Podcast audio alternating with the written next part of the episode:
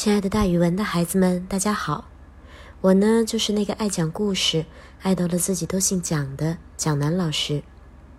今天我要给大家讲的成语故事叫做“人弃我取”，也就是说，别人抛弃的东西，我拾起来。这个成语原指商人廉价收买滞销的物品，待涨价之后再卖出去，以获得利润。后来用来表示不跟别人争。仍然有好处。人弃我取这则成语是一位姓白的商人说的。战国初期的经济改革让一位姓白的商人深受启发。他经过反复的思考，想出了一种适应时节变化的经商致富的办法，也就是人弃我取，人取我予。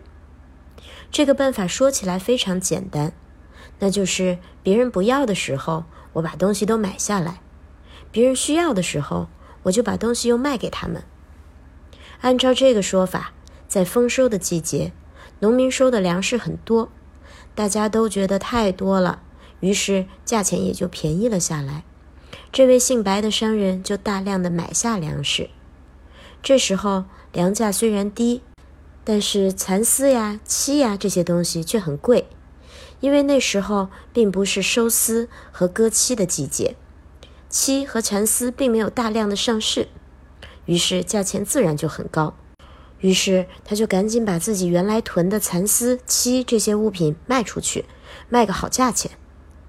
到了收丝的季节，蚕丝大量上市，价钱便宜了下来，而粮价却高了起来。这时候他就收进蚕丝，卖出粮食。就在这买和卖之间，他致富了。因为他总是遵循低买高卖的原则，这就是他说的“人弃我取，人取我予”，也就是别人都不要的时候，我捡起来，我拾起来，我买进来；人家都要的时候啊，我再卖出去。这个成语原来说的就是这条经商法则，后边用来表示不跟别人争，仍然有好处，或是谁不走寻常路。好了，孩子们，今天的成语故事就给大家讲到这儿。蒋老师跟大家明天见哦。